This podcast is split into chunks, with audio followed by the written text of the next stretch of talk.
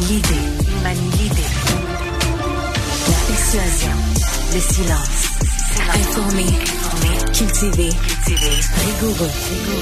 Pour savoir et comprendre. Mario Dumont. Bonjour tout le monde, bienvenue à Cube Radio, à Cube, fin d'après-midi, euh, quand même d'une journée extrêmement chargée euh, en actualité. On va essayer de vous raconter ça au cours des deux prochaines heures. Euh, il y a une nouvelle qui vient de tomber, par exemple, qui à travers le Canada fait jaser c'est que lors du convoi de la liberté, ce qui était appelé les manifestations de camionneurs qui bloquaient la ville d'Ottawa, vous allez vous souvenir que le gouvernement Trudeau avait utilisé l'arme ultime, la loi sur les mesures d'urgence, qui était l'ancienne loi sur les mesures de guerre, pour se donner des pouvoirs exceptionnels, pour libérer tout ça. Eh bien, ce n'était pas euh, justifié aux yeux du tribunal. Euh, la Cour fédérale vient de se pencher là-dessus, dit que le convoi euh, ne représentait pas comme tel une menace à la sécurité nationale.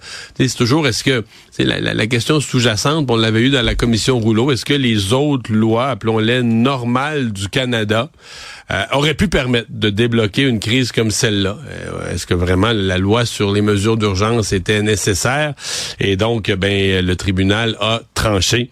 On va, euh, bon, j'ai déjà vu sur les réseaux sociaux Pierre Poilievre qui a fait une grande victoire, dit que c'est toujours ce qu'il a dit.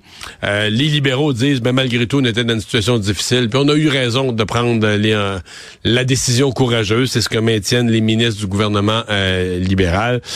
mais donc, ça risque de faire jaser. Remarquez que ce n'est pas une décision finale, c'est le tribunal de première instance qui se prononce et le gouvernement euh, Trudeau, le gouvernement fédéral a déjà annoncé son intention d'aller en appel. Alors c'est une question qui pourrait se retrouver jusqu'à la Cour suprême.